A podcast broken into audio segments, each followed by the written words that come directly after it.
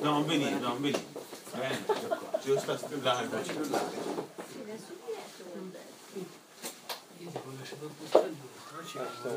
Ok. Allora, intanto Quando- sì, faccio un piccolo cappello, buonasera, insomma siamo più o meno ci conosciamo tutti da, da un po' di tempo ormai.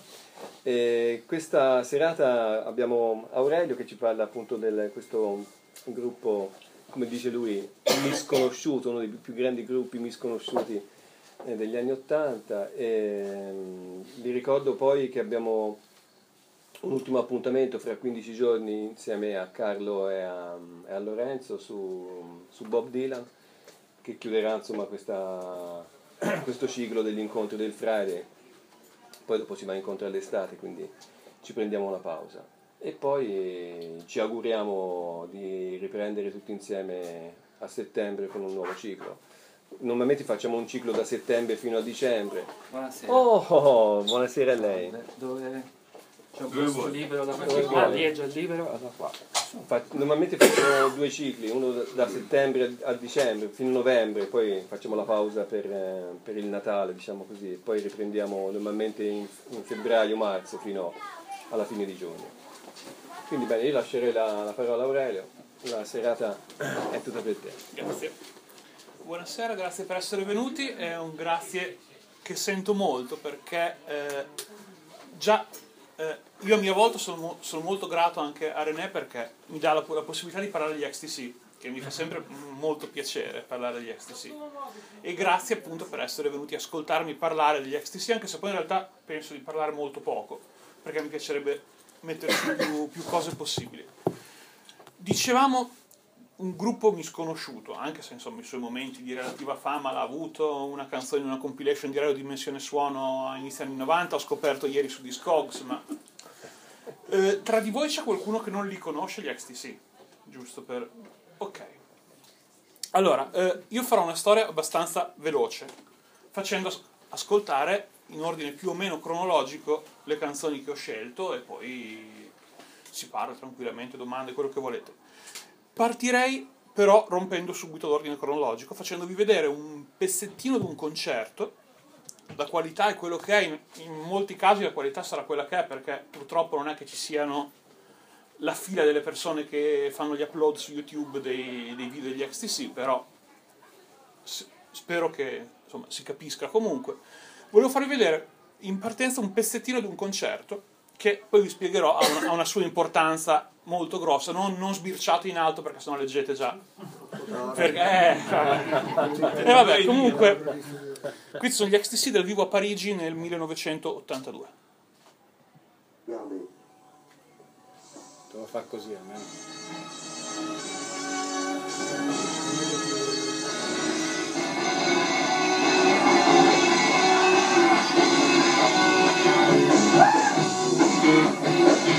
Foi, Deus.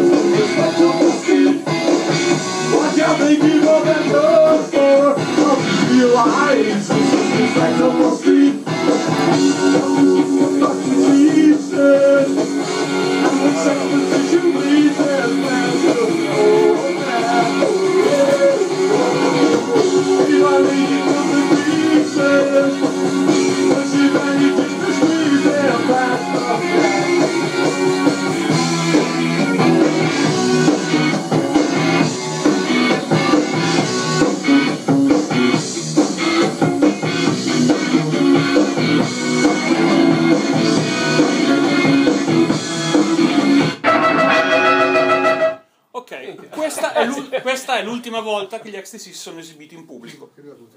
Tran- eh, non è l'ultima volta che suoneranno dal vivo insieme, ci sono state delle session radiofoniche, qualche apparizione televisiva, ne parleremo dopo. Però eh, nel marzo dell'82 c'è l'ultimo concerto degli XTC che si interrompe alla prima canzone, come avete visto. Andy Partridge, che è il cantante e chitarrista, nonché compositore di un tre quarti delle canzoni del, del gruppo, più o meno, decide che basta. E eh, perché eh, si arriva a questo, cosa è successo, grosso modo si sa, ma ci ci arriveremo quando arriveremo a parlare del- di questo periodo degli XTC. Gli XTC eh, hanno una particolarità rispetto alla, alla maggior parte degli altri gruppi. Hanno due compositori e cantanti, tutti e due di grandissimo livello. Uno è Andy Partridge, che abbiamo visto adesso, che suona la- anche la chitarra, e l'altro è Colin Moulding, il bassista che appunto scrive più o meno un quarto delle canzoni del gruppo, ma incidentalmente sono quelle che hanno anche più successo commerciale solitamente. Si formano a Swindon, in Inghilterra, prima metà degli anni 70, diventano un quartetto con eh, l'arrivo di Barry Andrews alle tastiere, Ter- dopo e prima di Terry, Terry Chambers alla batteria, e eh, esordiscono nel 1977 già su Major, già, già per la Virgin, con un, con un EP di tre pezzi che si chiama 3D EP, che si apre con la canzone che ascoltiamo e vediamo più o meno adesso, che si chiama Science Friction. Fra l'altro è, è- è- carino il titolo, che c'è appunto un, um, gioco di parole tra science fiction e fantascienza e friction, cioè la- lo sfregamento, per cui appunto il ritornello gioca su questa cosa, mettendo in mostra anche un, un senso dell'umorismo abbastanza inglese, che comunque è una delle caratteristiche della loro cifra stilistica.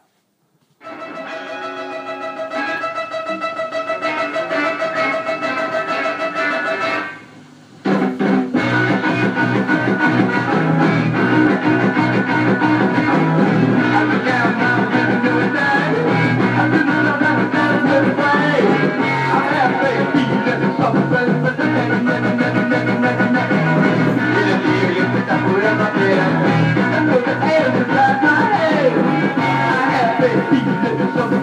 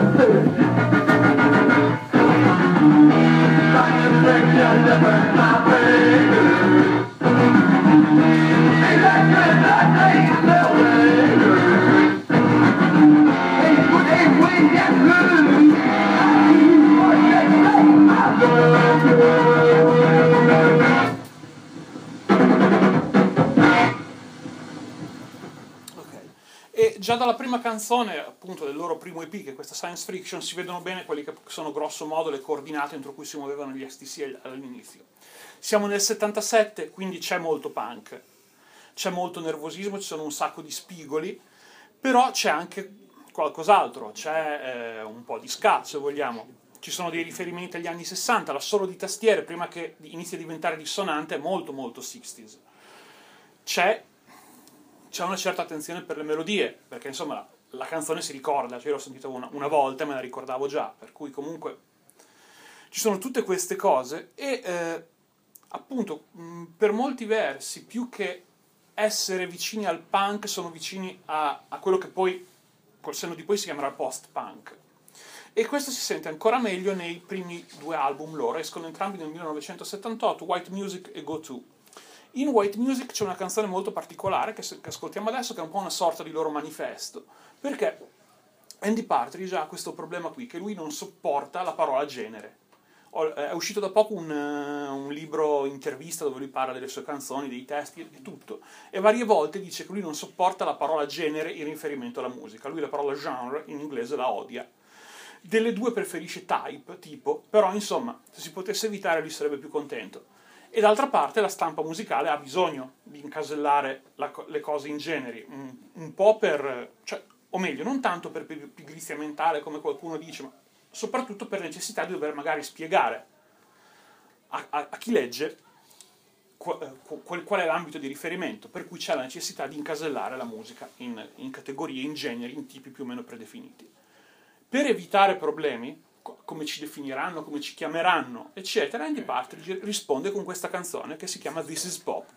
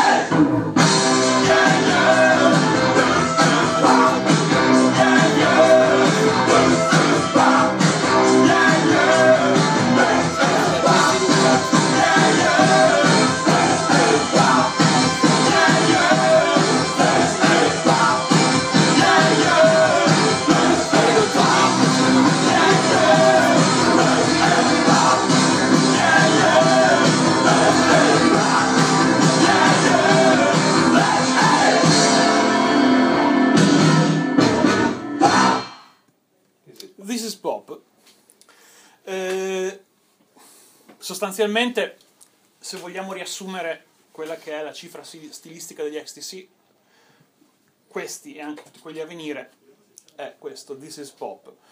Gli XTC sono, e non, non, non non lo dico io, anche se lo dico anch'io, sono dei, dei gruppi pop più importanti di sempre, sicuramente sono dei gruppi pop più importanti da, da fine anni 70 in avanti. Siamo su livelli altissimi, cioè se si parla di songwriting pop inglese, ok, non siamo ai livelli dei Beatles, non siamo ai livelli dei Kings, ma siamo poco sotto. E eh, questo, questo è un suono, il suono di questi primi due dischi, gli XTC, eh, White Music e Go To, dicevamo entrambi del 78, molto figlio del suo tempo. Poi poco alla volta inizierà a allontanarsi dalla contemporaneità, magari spostandosi all'indietro o in, in generale uscendo da quelle che sono le mode del periodo per arrivare a, un, ehm, a una, a una propria dimensione pop, ancora una volta, totalmente atemporale. Eh, diciamo due dischi del 78, White Music e Go To. Succede che il tastierista, che era quel personaggio lì che sembrava uno degli Stranglers, Barry Andrews se ne va. Se ne va, fonderà gli Shrikeback, poi andrà in Australia, diventerà il papà del cantante dei Veils, ma questa è un'altra questione. Eh, bisogna sostituirlo. A sorpresa non prendono un altro tastierista, gli XTC prendono un chitarrista, Dave Gregory. E eh, è dal disco successivo, dal primo disco con Dave Gregory in formazione al posto di Barry Andrews, che inizia questa svolta verso un pop più lontano dalle mode di cui si parlava prima. È anche il disco che eh, sancisce i primi successi commerciali del gruppo, grazie a due singoli, fra l'altro scritti tutti e due da Colin Moulding.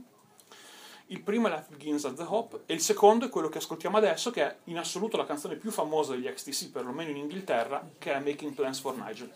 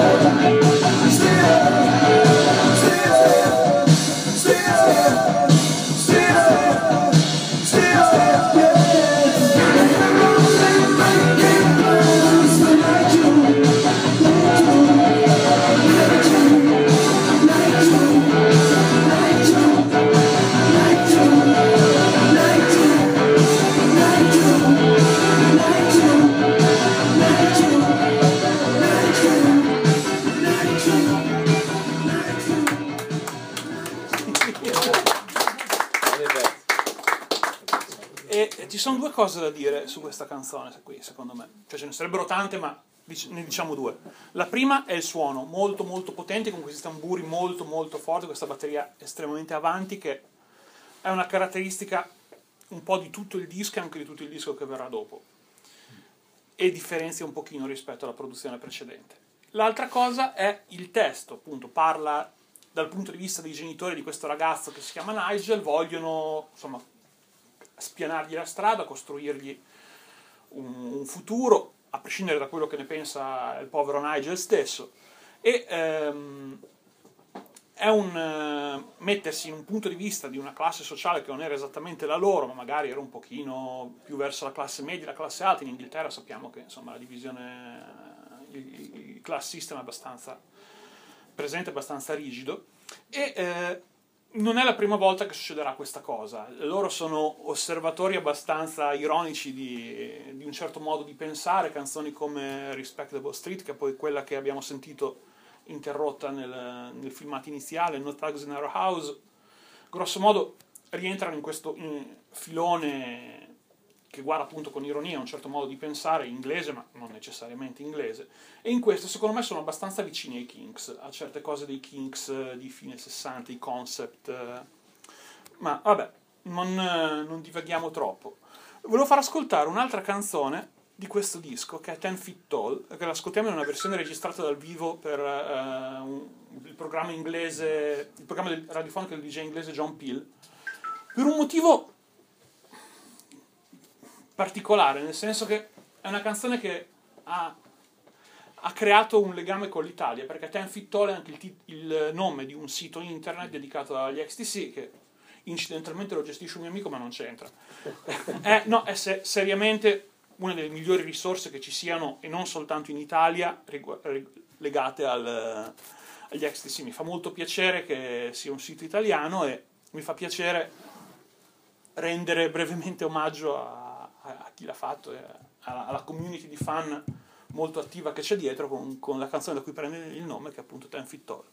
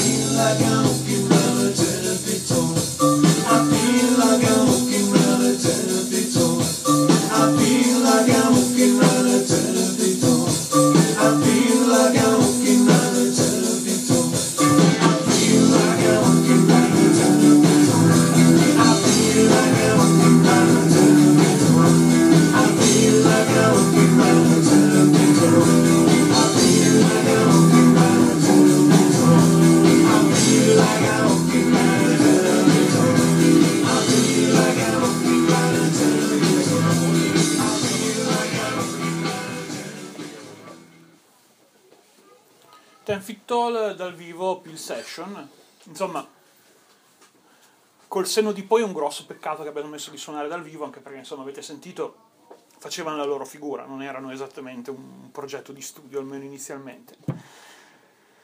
Eh, come dicevo, eh, il disco successivo a um, Drums and Wires del 79, che è quello che conteneva questa canzone qui, e Making Plans for Nigel, si intitola, eh, si intitola Black Sea, perché me lo confondo con Big Express che arriva dopo. Vabbè, è Black Sea dell'80, ha un suono molto simile, si apre con Respectable Street, che è la canzone che abbiamo sentito all'inizio inizio.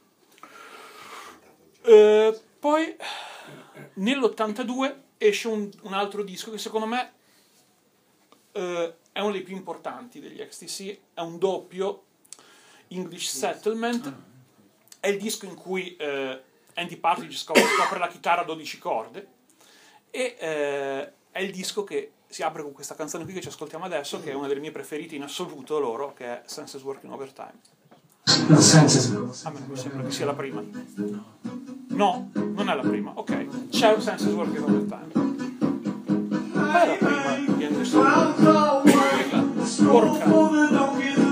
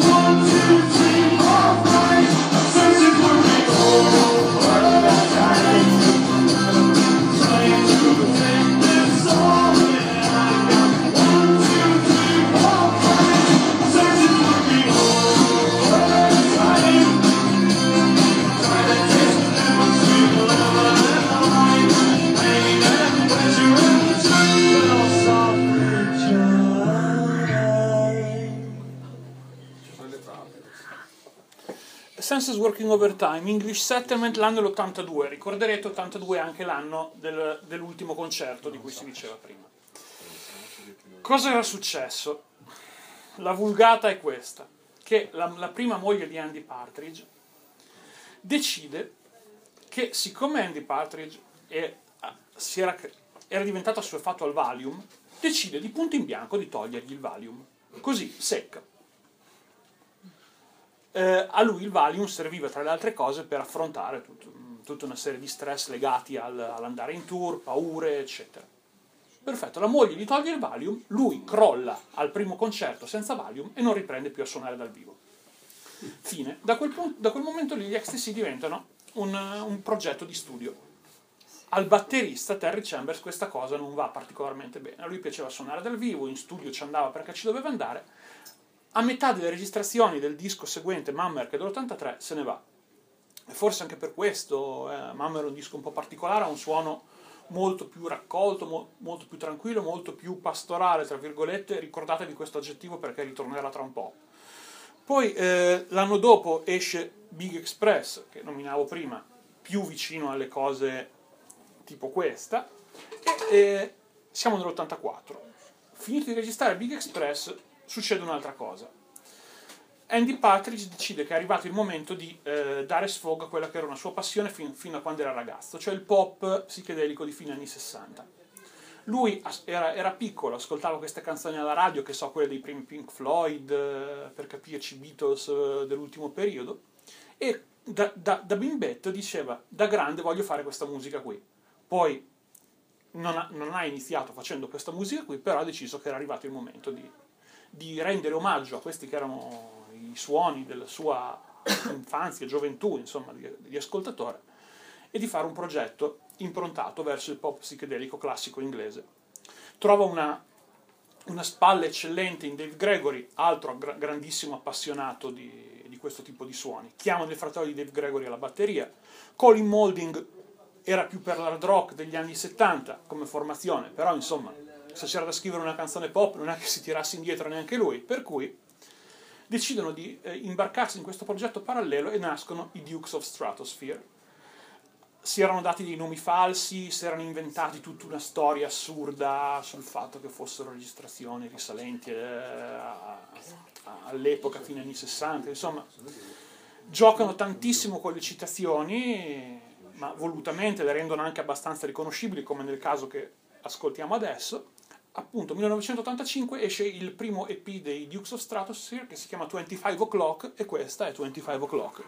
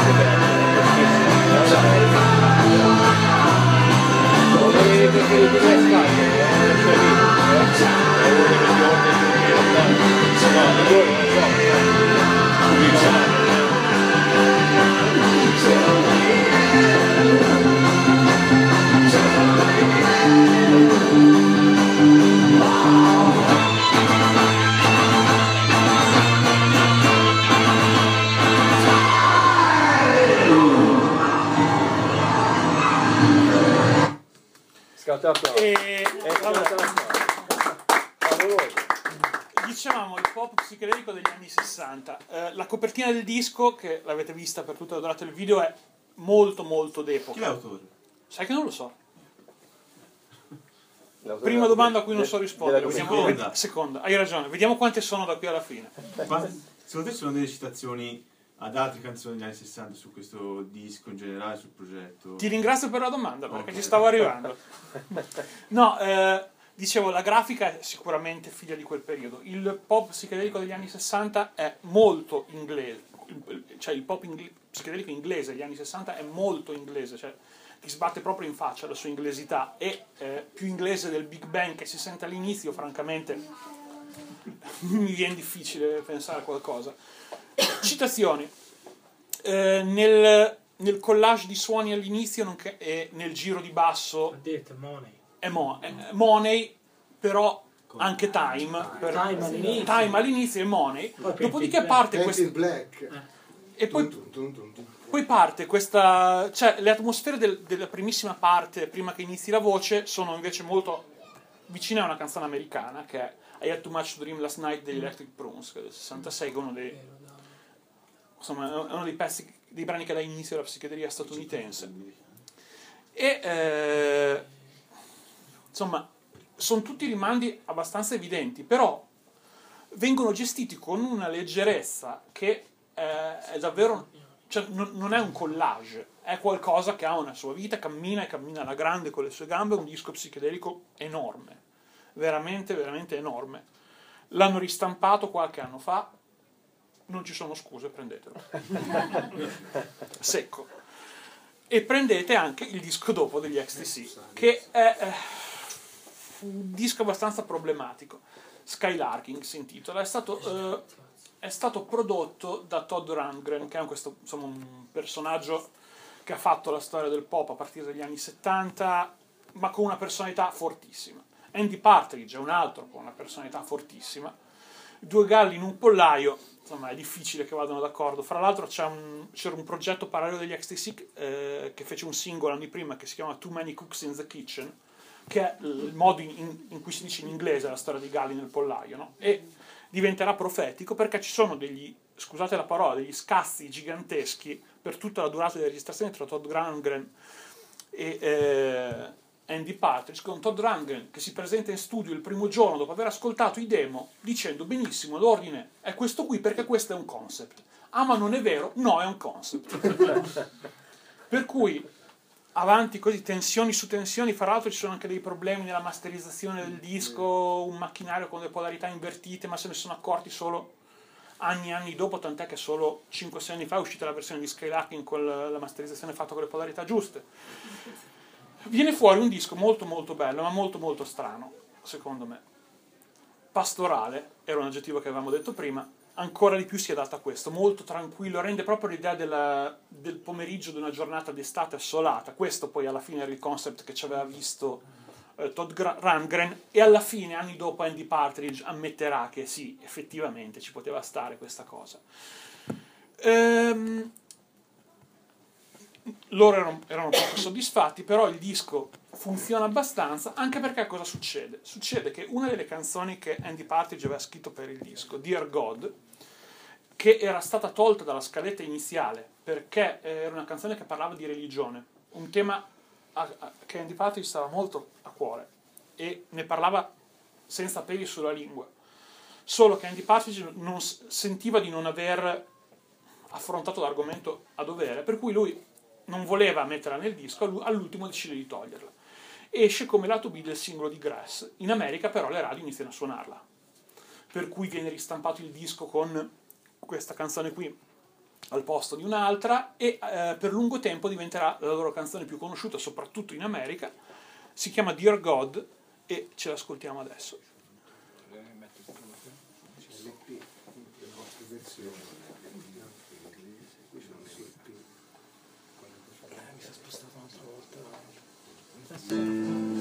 Basta che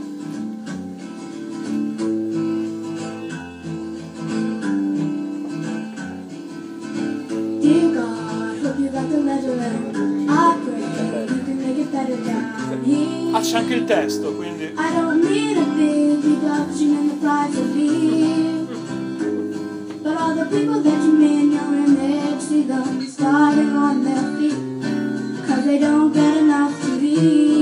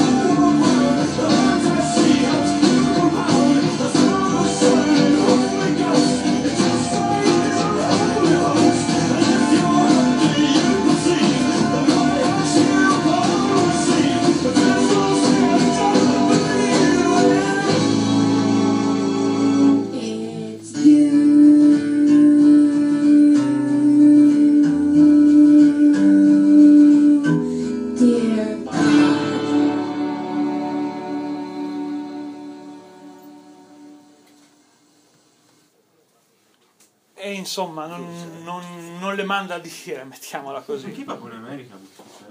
Eh, questa è una bella domanda, perché le radio iniziarono a suonarla. Eh, le radio americane di solito sono un bacchettone. E infatti, fra l'altro, la cosa fantastica è che lui per questa canzone ha avuto un, problemi, minacce, okay. così, che venivano tutte dall'America, chiaramente. Perché... Fra l'altro, tra parentesi, eh, qui la parte del bambino, cioè si vede un, un, un, bimbo nel video, però è una bambina che la canta, ma tant'è. E insomma, eh, il pezzo ha successo, però Andy Partridge, probabilmente bruciato dall'esperienza con eh, Todd Rundgren e Skylarking, decide di rimettere da parte ancora per un momento gli XTC e con la stessa gente poi alla fine ritirare fuori Dukes of Stratosphere che pubblicano un album vero e proprio adesso, Sonic eh, Sunspot, nel 1987 e c'è questa canzone qui che ascoltiamo adesso che si chiama eh, Vanishing Girl. L'ha scritta Colin Moulding, diciamo, era forse meno coinvolto nel progetto, però insomma, se l'essere meno coinvolti porta poi a queste canzoni qui nessuno credo si lamenterà.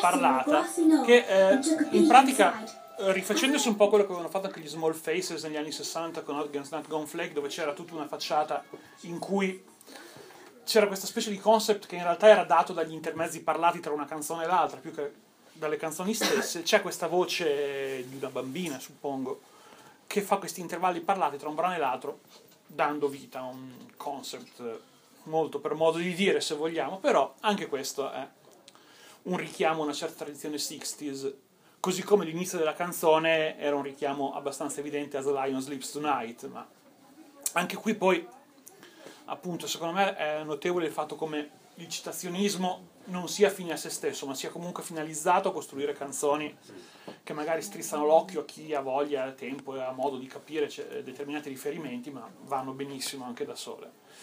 A questo punto eh, i Dukes of Stratosphere ci, ci salutano per sempre, tranne per un ritorno per un- negli anni 2000, per una canzone in una compilation, ma una, una cosa abbastanza trascurabile. I Dukes of Stratosphere salutano, però la loro lezione entra in maniera determinante nel suono degli XTC, che da questo momento in avanti iniziano a essere più vicini a certe cose 60s, eh, più Beach Boys che Beatles, se vogliamo, proprio semplificando alla brutta, ma in chiave non passatista, suonano, suonano attuali, hanno dei suoni moderni, belli, puliti, estremamente puliti, c'è molto lavoro di studio, anche perché poi ormai erano già da tempo solo un progetto di studio, quindi quello facevano e lo facevano bene.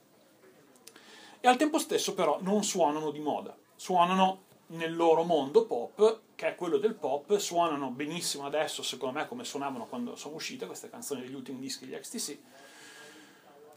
Eh, il primo frutto di questa, di questa ultima fase della carriera degli XTC a tre, diciamo, poi arriviamo bene a spiegare la cosa, è Oranges and Lemons 89. Questa canzone è King for a Day di Colin Moulding, non ci guardiamo il video, però ci guardiamo una, una registrazione dal vivo che fecero allo show di David Letterman in America, perché appunto loro concerti non ne facevano più, però session radiofoniche e un paio di apparizioni televisive l'hanno fatta, una delle due è questa.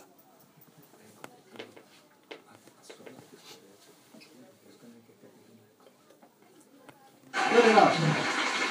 Uh, everybody set? Terrific. Uh, we're delighted that our uh, next guests have chosen this very program for their first public appearance in seven years. Uh, they, have, they have a hit album. It's their ninth, and it's entitled Oranges and Lemons. Ladies and gentlemen, please welcome XTC.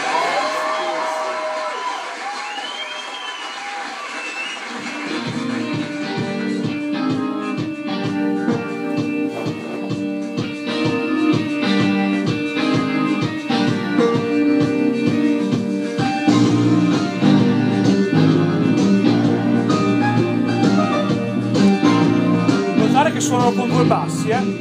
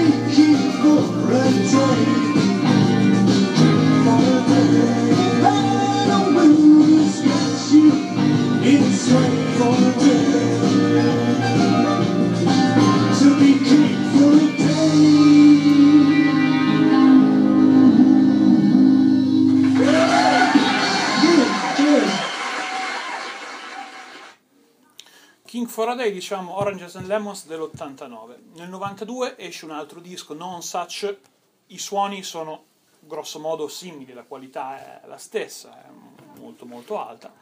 Nel frattempo però cos'era successo? Che i rapporti con la casa discografica, con la Virgin, erano andati progressivamente deteriorando nel corso degli anni. La goccia che fa traboccare il vaso è quando il gruppo decide di far uscire il singolo di Wrapped in Grey, eh, vengono stampate eh, le prime copie, la casa discografica unilateralmente decide che tanto non avrebbe avuto nessun successo e cancella l'uscita del singolo. A quel punto gli XTC cosa fanno? Entrano in sciopero, non fanno più canzoni, non fanno più dischi, compaiono eh, con un nome finto in un tributo a loro stessi, c'è questo tributo agli XTC dove ci sono anche loro con, con un finto nome, ma vabbè, decidono di, di non fare più niente, fanno questa serrata, Capolavoro. Che nome, che nome prendono per curiosità? te lo dico dopo, perché non mi ricordo assolutamente. Capolavoro. Eh, ehm, io direi che prima di arrivare alla- a, a vedere cosa succede alla fine di questa serrata che fanno gli XTC contro la Virgin, di ascoltare quello che era l'oggetto del contender che è Wrapped in Grey. Fino adesso abbiamo ascoltato canzoni abbastanza movimentate, questa qui è una ballata, giusto per anche dare un attimo l'idea di come i risultati fossero gli stessi, anche calando decisamente i ritmi.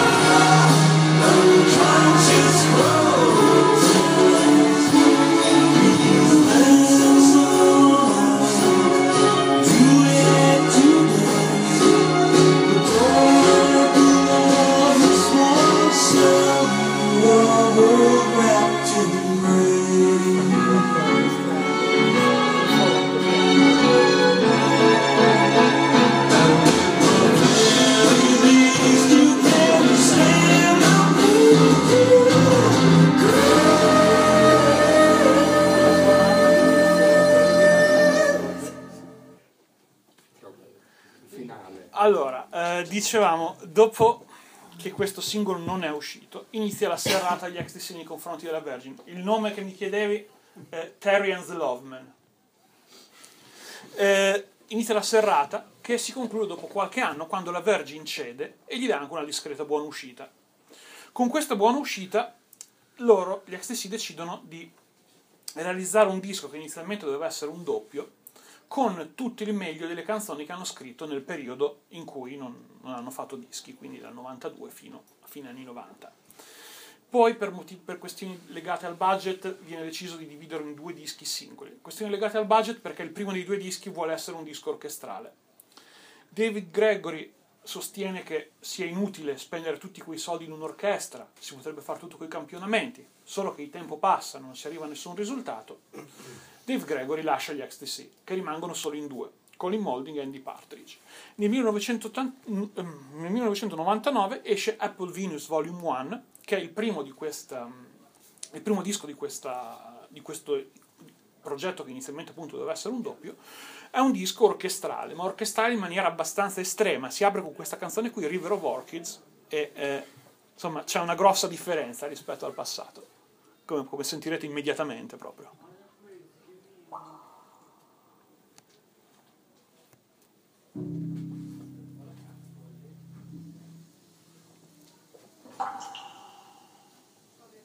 Push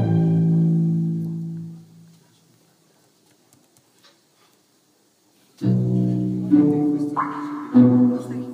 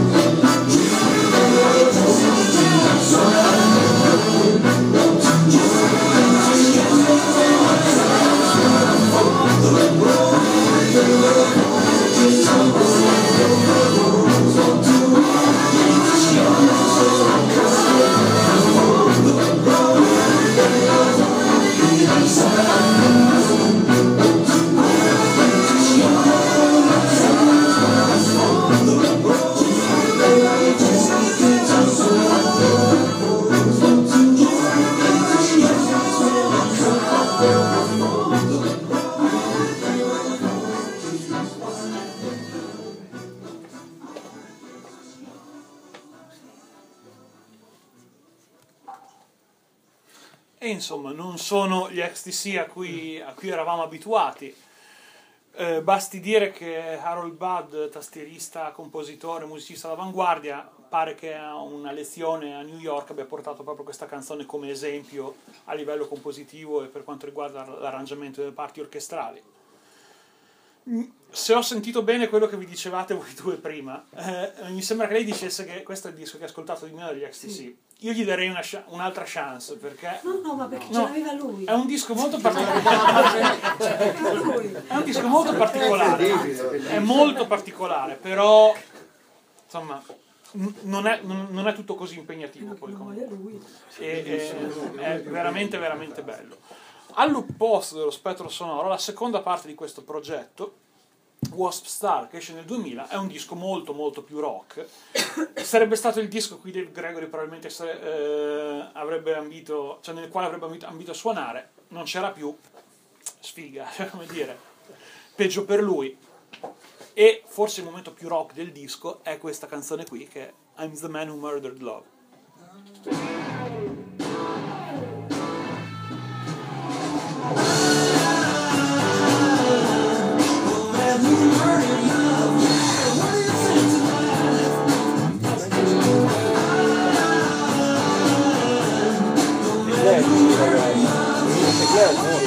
Thank you.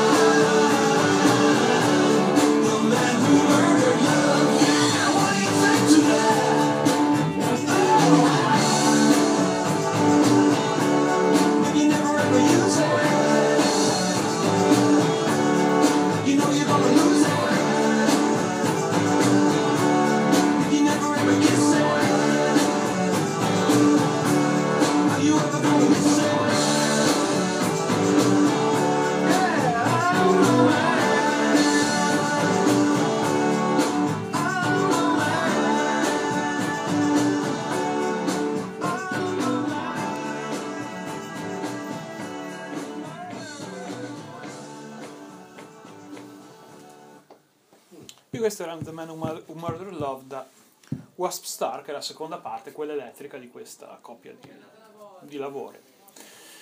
A questo punto la carriera degli XTC di fatto finisce. Perché cosa succede? Succede che Andy Partridge inizia ad andare in fissa pesante per pubblicare i suoi demo. Già eh, sia Apple Venus che Wasp Star erano usciti, già, già- già di, di questi due dischi, scus- scusate, erano uscite le versioni con anche contenenti tutti i demo. Lui decide che vuole dar via a una, a una serie di dischi conte- di raccolte di demo degli XTC. Il problema è che Colin Molding insomma, non è particolarmente per la quale. Oltretutto Colin Molding stava perdendo un po' la voglia di, di continuare a fare musica così. Più o meno amichevolmente decidono di separarsi. Andy Partridge dice che senza Colin Molding non ci possono essere gli XTC, morale della favola, non ci sono più gli XTC. E a tutt'oggi la situazione è questa. Andy Partridge pu- inizia a pubblicare i suoi demo, fa, fa questa serie di dischi di demo intitolato Fuzzy Warbles, ne escono otto volumi, che poi vengono raccolti in un cofanetto dove c'è un, un CD bonus, anch'esso di demo. Poi inizia a gestire la sua etichetta discografica. Nel frattempo, eh, siamo già intorno a metà degli anni 2000, c'è un fortissimo ritorno di sonorità post-punk eh, nel, nel- nel pop, nel rock inglese, però quando si parla di gruppi da citare, tutti si scordano di citare gli XTC, che invece sono un- una influenza fortissima in, tan- in tanti gruppi di quel periodo, dai primissimi block party a... C'è un gruppo che probabilmente solo i, i fan più hardcore del pop inglese si ricordano, si chiamano Dog Die in Hot Cars, che sono gli XTC. Se non lo sai, dici che sono loro. Dogs Die in Hot Cars si chiama. ecco. E, mm, Ineluttabile. e poi eh, Andy Partridge sembra che debba, debba realizzare un disco insieme a Robin Hitchcock, che insomma sarebbe una cosa bellissima, poi la cosa non si concretizza, esce una, una canzone scritta a quattro mani in un disco di Robin Hitchcock.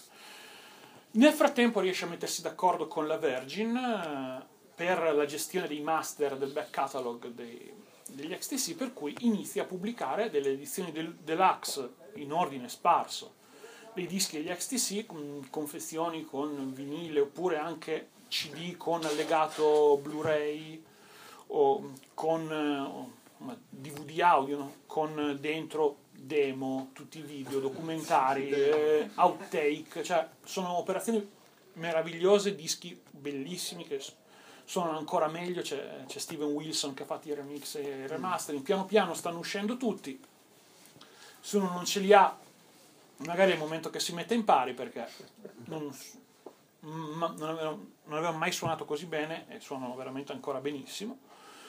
Andy Partridge è super attivo eh, su Twitter, per cui ha fatto una tirata contro Todd Rundgren che non è molto una, Ce cosa, sempre lì. una cosa spettacolare. Sì, perché Todd. Rundgren aveva detto non so che cosa, allora lui ha detto ah sì, allora adesso rispondo punto per punto e è andato avanti una sera.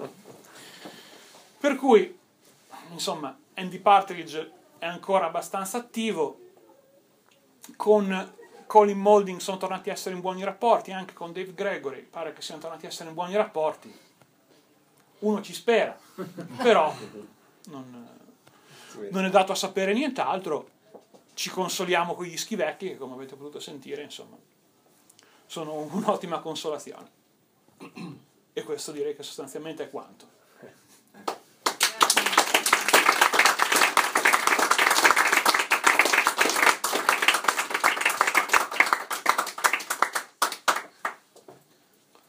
Sono domande. Se ci sono domande, volentieri. Domandone. Domandone, però. Fra l'altro, volevo dire una cosa che mi è venuta in mente prima, ma poi però, mentre ascoltavamo la canzone, poi mi è passata di mente quando la canzone è finita. 25 O'Clock dei Dukes of Stratosphere. Leggevo questa mattina eh, su un libro una cosa che non sapevo. Io non l'ho mai ascoltata con le cuffie, ma pare che a un certo punto, quando inizia l'assolo di tastiera, vengono invertiti i canali sostanzialmente, per cui tutti gli strumenti che poggiavano di più su un canale passano su quell'altro e viceversa. E quando finisce l'assolo ritornano sul canale di partenza, per cui probabilmente vale la pena quando capita ascoltarla con le cuffie perché No, Eh. perché non hanno mai avuto successo? Insomma, sono la più grande cult band del mondo. Sono la più grande cult band Cioè, mondo. un successo diverso. Ma hanno, hanno avuto successo, cioè, non, non è che abbia il fatto che non facevano concerti un po' è inciso. un po' è inciso, poi cioè alla fine non è che fossero degli sconosciuti appunto, però eh, per citare Marlene Kunz probabilmente io meritavo di più, cioè sicuramente queste sono canzoni che Ecco, per Potenzial- la qualità delle canzoni. cioè potenzialmente potrebbero essere ubique queste canzoni qui, cioè dei classici che fischietta l'uomo, l'uomo della strada, cioè sono veramente pop che le ascolti una volta e te le ricordi di spessore, di grossissimo spessore, però pop. Cioè, in un mondo migliore si dice con, con un luogo comune trito, ma non per questo I meno fan vero. degli XTC amano tutti gli album o c'è distinzione? Eh, io non sono molto attivo nella comunità degli XTC, devo dire. Penso che in linea di massima abbiano i loro preferiti, ma non ti so dire se magari ce n'è qualcuno che piace di meno. Penso che ognuno comunque i suoi estimatori ce li abbia. La mia domanda ti dico perché. Ok. Esperienza mia, comprai quel disco nell'89 Sì.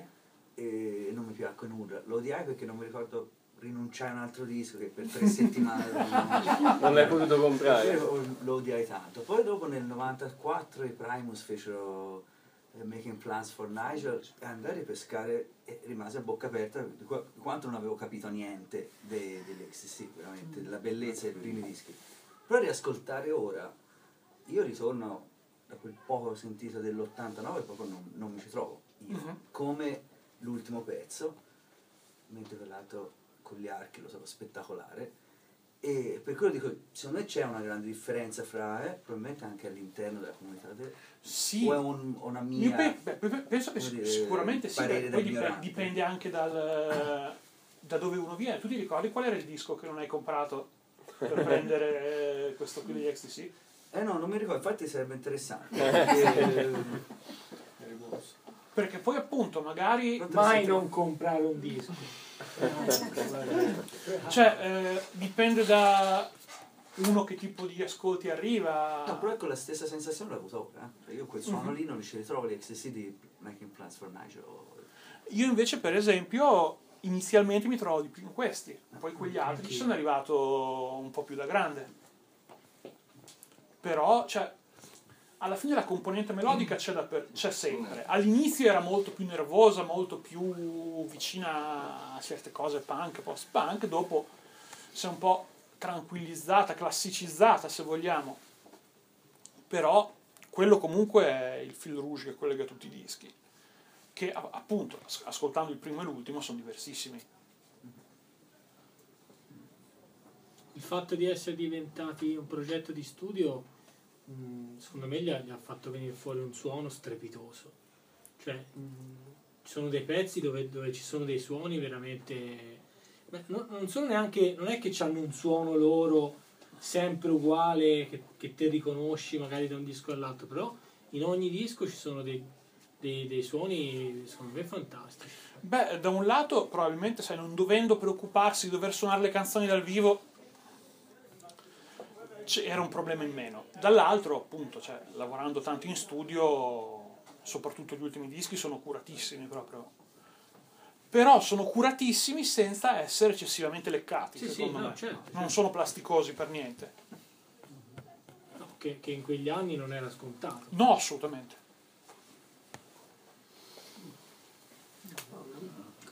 Non, non l'abbiamo sentita, ma mm, hanno mai detto esplicitamente alla fine chi fosse Peter Pumpkinhead? Non lo so. Ah, ok. Non, eh, non saprei, non credo, non credo. Come si vede nel video oppure qualche no?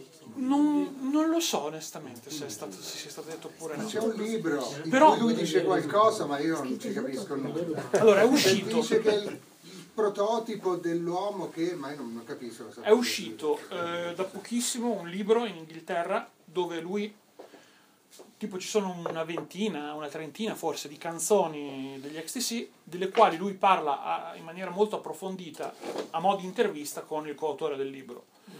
Onestamente io non l'ho letto tutto, l'ho letto proprio, l'ho, l'ho sfogliato perché mi è arrivato pochi giorni fa e non mi ricordo se c'è anche Peter Pumpkinhead tra queste canzoni.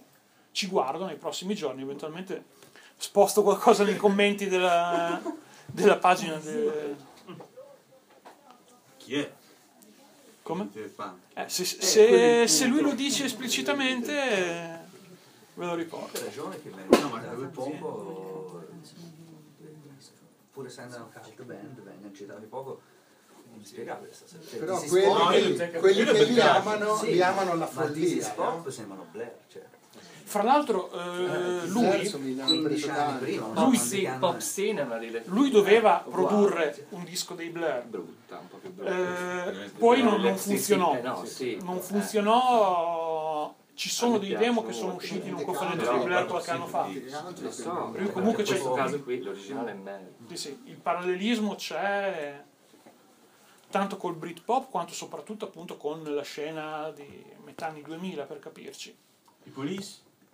I Police loro, eh, soprattutto all'inizio, eh, qualche legame c'era il rapporto con reggae, con certi ritmi in levare, fecero anche dei tour insieme. Almeno un tour, un tour grosso insieme lo fecero. Insieme a Cramps magari. Magari.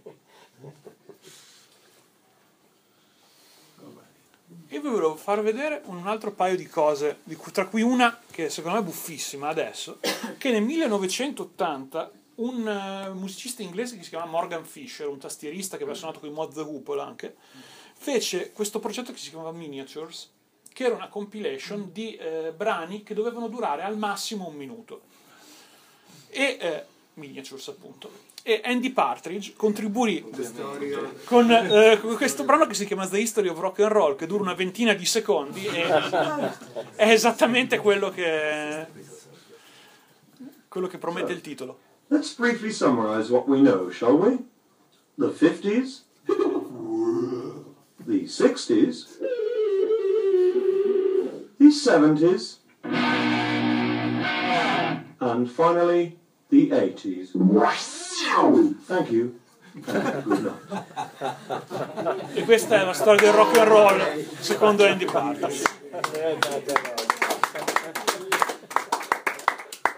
Invece qua siamo ritornati eh, con, la, con la copertina di Apple Venus perché eh, in una delle raccolte di demo Fuzzy Warbles, nello specifico nella numero 2, c'era questo demo di una canzone che era stata pensata inizialmente per eh, Apple Venus Wasp Star, per questo progetto, poi è stata scartata, che cioè, il fatto che sia stata scartata ci dice, ascoltandola, che gli scarti degli XTC sono, meglio, del, meglio di tre quarti degli altri gruppi. Non si butta via veramente niente perché io un gruppo che butta via una canzone come questa qui, che si chiama Ship Trapped in the Ice, onestamente, boh, non me ne vengono in mente.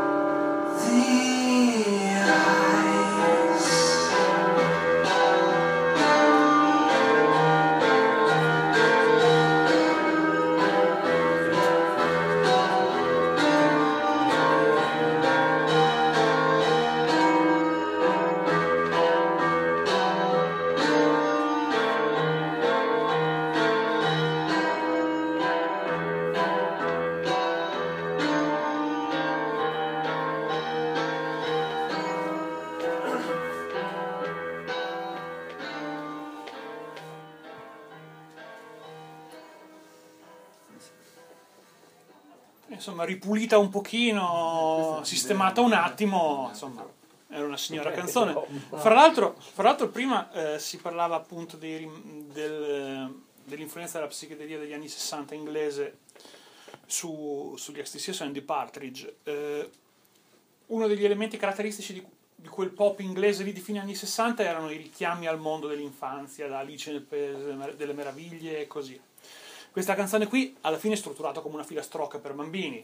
Venite a, veni- venite a vedere la, la nave intrappolata nel bosco, eh, nel- nel ghiaccio, come possiamo fare per, libera- per liberarla, eccetera, eccetera. Insomma, alla fine tutto torna. E appunto, questa qui è una canzone che ufficialmente non è mai uscita. Appunto, risistemata un attimo, era una signora canzone. Altre cose?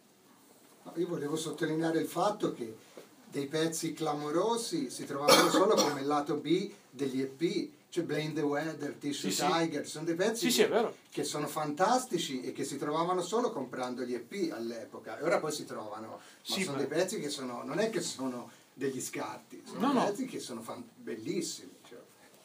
No, no, ade- ade- adesso si trova grosso modo Eh, perché tutto hanno perché hanno fatto, c'è questa raccolta che si chiama Rag and Bone Buffett che ci sono un sacco di B-side e cose così. Ma anche Life Begins at the Hop non c'era su Drums and Wires No, nella infatti, prima è vero. versione, era Sì, solo sì. sui 45, no? Quindi è incredibile che pezzi così belli che si potevano permettere Sì, di sì. metterli come lato B. Fra l'altro a proposito di 45, gli XTC sono uno dei pochissimi gruppi per il quale io mi sento tranquillamente di dire che se uno non conosce niente può partire da una raccolta dei singoli.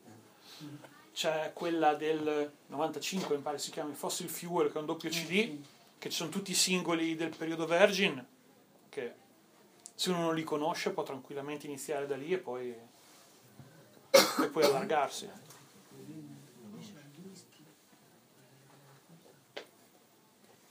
Te René ce l'hai questa? Eh sì, sì, tutti. Pensi che... No, dico il negozio. Tutti, tutti. cioè- Neanche uno, ovviamente. I 45 che si aprono, c'è il gioco di carte, no? Ci sono tutti Sì, questi ci hanno giocato con questa cosa. Demon, una, una curiosità da malato, ma Demon and Orange esiste anche una versione apribile o è, o è come quella che ho io e come ha fatto vedere Letterman con una busta singola? Discogs. Io? O non Discogs, esiste non lo so, Gateful? io ho il CD. Brutalmente, non ho, non ho- non ho idea. Spero che esista onestamente. Perché insomma ce la vedo bene con la grafica e tutto, però non, non lo so. Ci vorrebbe un collezionista. Mi sa di no comunque. Cosa che non Mi sono. sa di No, no. anche a me. Credo che sia Chi la comprerà all'epoca e ce l'ha con la busta chiusa. È molto possibile che, che- Sì, sì, che magari, magari la ristampino prossimamente così. Visto che. 15 demo. Inediti peraltro, Visto mai, che, mai pubblicati prima. Stanno risistemando il back catalog, perché no, anzi non, Sì, non mi stupirebbe per niente. C'è un amico che ci ha scritto una roba di- Te quant'è che Io sei? nell'87 facevo un programma. Se non ci sono altre domande, volevo chiudere con un'ultima cosa. Eh, sta per uscire il disco nuovo dei Monkeys, a proposito di pop anni 60, però, eh, però americano. I Monkeys esce il disco nuovo, si chiama Good Times, si chiama Good, Ti- sì, si chiama Good Times, giustamente, e c'è anche una canzone scritta da Andy Partridge, che è estremamente riconoscibile come una canzone di Andy Partridge, si capisce benissimo, e insomma è una meraviglia perché, come posso dire, il vecchio leone la zampata buona la sa ancora, la sa ancora tirare e io chiuderei con questa qui per far sentire un attimo com'è lo stato di forma del songwriting di Andy Partridge adesso.